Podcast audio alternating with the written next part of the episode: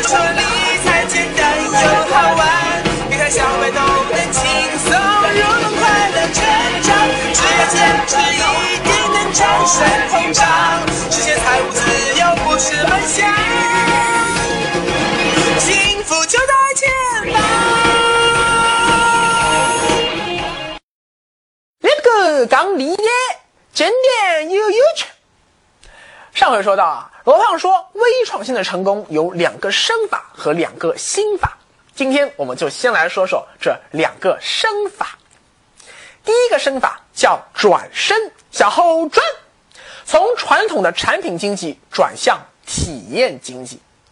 你想啊，和那些个巨鳄们拼产品，我们这些屌丝怎么可能拼得过呢？就拿理财行业来说吧，我怎么可能像支付宝、财付通那样提供那么丰富的产品线和支付端口啊？你到我这里来买基金、保险、信托、P2P，你想买啥就买啥，哈哈，我没这个能耐啊。我也没本事像银行、基金、证券公司那样啊，养一大帮子人，天天研究各个上市公司的情况，然后写一大堆投研报告，出一大堆产品投资组合，开一大堆投资策略报告会。嗨，我又不是千手观音。我没那个精力呀。但是体验经济就不一样了，任何一种体验都是独特的，无法被取代的，而且它是挖不完、没有尽头的。我记得大学里上电影课的时候啊，老师跟我们说，全世界的故事种类归纳起来一共不过二十六种啊，什么 A 爱上了 B，B 爱上了 C，C 和 A 是好基友，没想到 B 和 C 是失散多年的亲兄妹，不能结婚生孩子。类似这样的狗血剧情啊，其实 都差不多啦。但是讲故事的方式却可以演化出无数种。一样的故事背景放到北上广来是一种，放到东北乡村二人转是一种，放到民国风情是一种，放到康乾盛世又是一种啊！你一旦放到地球人陈松勇和外星人唐明镜戏身上，嘿嘿，又是一种故事啦。也就是说啊，叙事叙事。是是有限的，但叙的方式方法是无限的。你发现了没有？观众真正爱看的不是你那一套烂俗的狗血剧情，而是你叙事的手法。《三国西游》这种故事，嗨，它就这么一丁点啊，中国人都知道啊。但为什么反反复复拿出来拍了无数次的电影电视剧呢？你想，就是这个道理啊。所以我不用担心有一天啊，说没有小说可以写了，没有电影可以拍了。一样的道理，作为中国历史最悠久的理财类刊物，《理财周刊》办到现在已经十四年多了，每个礼拜都要刊登八九万字，通通是讲理财的内容啊，到现在已经快七百期了，都过了两个七年之痒了呀。请问为什么到今天它还有那么多东西可以写呢？一是因为理财市场本身会不断变化，不断有新生事物出现；二更重要就是同样一个理财理念，套上不同的叙事手法，它所展现出来的文字效果就大不一样。你想，星星火了，我们就马上可以用同名竞系的故事来讲房地产投资和艺术品投资的门道；马航失联了，我们就可以马上说说航空意外险的话题。文章一出轨了，我们就可以来聊聊夫妻之间的理财之道。相比而言，作为一个视频脱口秀节目，力哥说理财所能给你带来的各种各样新奇的感官体验，那就更丰富了。更重要的是，人有一种天性，就是喜欢追求不确定性。对于未知的东西，就是有一种好奇心，或者叫八卦心理。它会给人带来一种强烈的新鲜感和愉悦感，这是人性决定的哦。像我老婆，什么情人节、白色情人节、七夕情人节，都要我送给她 surprise。哎，我说你喜欢啥，你直接刷我的卡不就行了吗？她说不要。那我说你到底要买啥？你告诉我，我去买还不行吗？她也说不要。那我就问了，你到底要我送你啥呢？她说你自个儿去猜。Oh my God！我的个老天啊！女人心，海底针。我这个大男人怎么可能猜得出来你到底要啥呢？耳环、项链、戒指、手链，我都已经买过无数件啦，就差没给你买脚链，把你给绑起来了。那我老婆到底想要买什么东西呢？嘿，你可能猜到了，她其实真正想要的是我在没有事先告诉她的情况下，突然给他一个惊喜的那种感觉。当他拆开礼物的那一刻，那种体验，那种 feel，是他非常享受的啊啊！当然，他也是真的喜欢那些包包、耳环啊。你如果真送他一床被子，那肯定得给你白眼。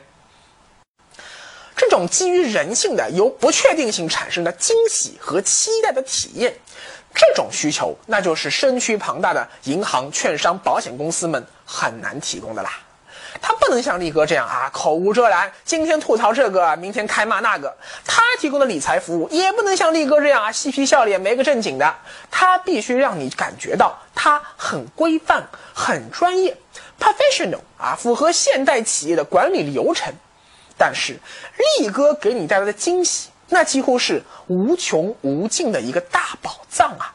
嗨，你知道我说完互联网金融会突然来一个番外篇吗？你知道我这期会突然唱一首什么歌吗？你知道我这个讲理财的节目怎么会突然讲到春晚，讲到同名巨戏，讲到我老婆的情人节礼物呢？还记得《阿甘正传》里啊，阿甘有一句非常有名的台词，叫。生活就像一盒巧克力，你永远不知道下一颗会是什么味道。你想啊，人活着如果不愁吃不愁穿，他每天盼望的可不就是给生活找各种新鲜、好玩、有趣的乐子吗？话说啊，体验经济还有一个特点，就是全新的体验是调查不出来的。你不知道消费者需要什么，因为消费者自己也不知道自己原来需要这个。十年前，你问消费者：“请问你想要什么样的手机？”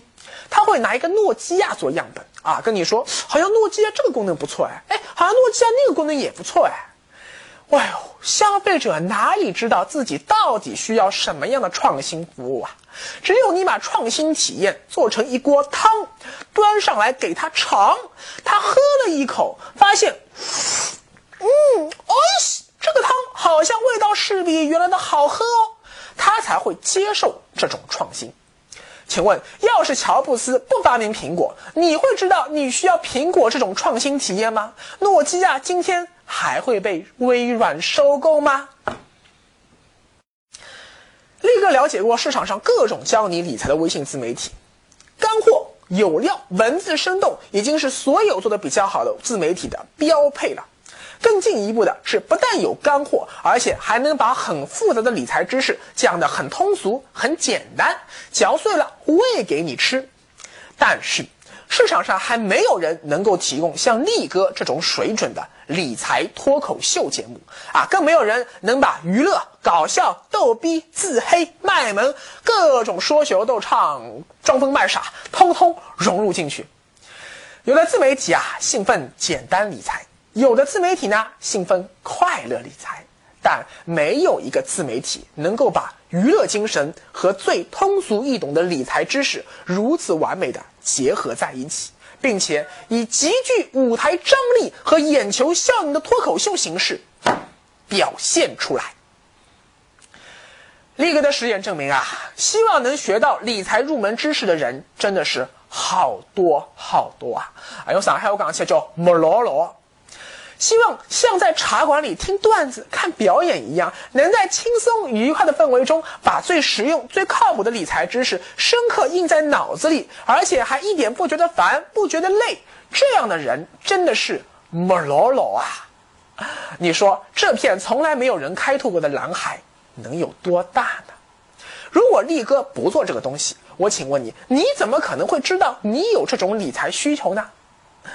力哥自认为啊，我就只有一个能耐，就是所有说相声的人里面最懂理财的，所有懂理财的人里面最会说相声的。这是我觉得力哥说理财这事能成的最重要的一个理由。力哥说理财简单又好玩，跟着力哥走，理财不用愁。微创新的第二个身法叫立定。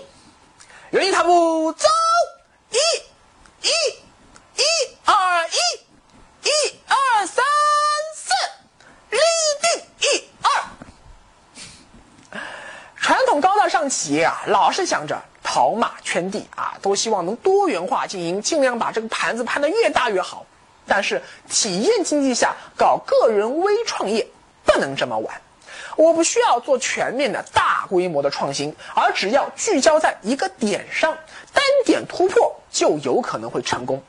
与其抓住更多我并不擅长的机会啊，当然那的确也可能是个机会，还不如找准我本人的兴趣和优势所在，站在一个固定的原点上往纵深发展。你们不屑于做的事情，我来做；你们看不上的受众，我当成宝贝。哎，你可能听出来了，我的思路啊，其实就和余额宝一样。请问余额宝为什么能成功？余额宝本质上不过就是个货币基金哎，货币基金在中国已经诞生了十三年了，为什么余额宝出现还不到一年，它的规模就已经比全行业在过去十二年里所积累起来的还要大呢？请问余额宝到底做了什么啊？它既没有改变货币基金的投资范围，也没有改变货币基金的运作机制，它只是让用户去投资理财的体验变得更舒服、更简单了。这不是真正意义上的金融创新，而是用户体验上的微创新。你们不是看不上屌丝吗？觉得屌丝都是矮穷矬，没有油水可榨的吗？余额宝用事实证明，屌丝的力量聚集起来，那也是一枚原子弹啊！嘣！力哥多次说过，我就是一枚二十四 K 纯屌丝啊，不帅，纯屌丝。所以力哥也爱屌丝，也希望造福天下屌丝。用毛主席的话说，只有和贫下中农打成一片，革命才能成功，因为他们才是历史真正的创造者。所以啊，力哥的微创新就是盯着只为屌丝理财服务这一个点深入挖掘。啊，有人可能听了这个觉得不舒服啊，你说你别老一口一个屌丝屌丝，你屌屌什么屌啊？多不文雅！你像人家冯小刚说的多好，你用草根啊，多中性啊！草根是自嘲，屌丝是自贱。不过啊，我觉得吧，表面上看，草根和屌丝都是不背后没有富爸爸、没有穷爸爸啊、没有官爸爸的社会上的中下层人士。一个呢比较中性，一个呢字眼不太文雅。但是注意，但是哦，屌丝一定是草根，草根不一定是屌丝。因为屌丝的骨子里有一股劲儿，就是梦想有朝一日能够逆袭高富帅，改变自身命运的那股劲儿儿。力哥从不讳言，我就是有这样的野心。我没有一个富爸爸，但我一定要让我的孩子拥有一个富爸爸。我就不信对理财那么感兴趣的你会没有这种野心。这才是屌丝真正可怕的地方。那么微创新的两个心法又是什么呢？我们下回接着说吧。You want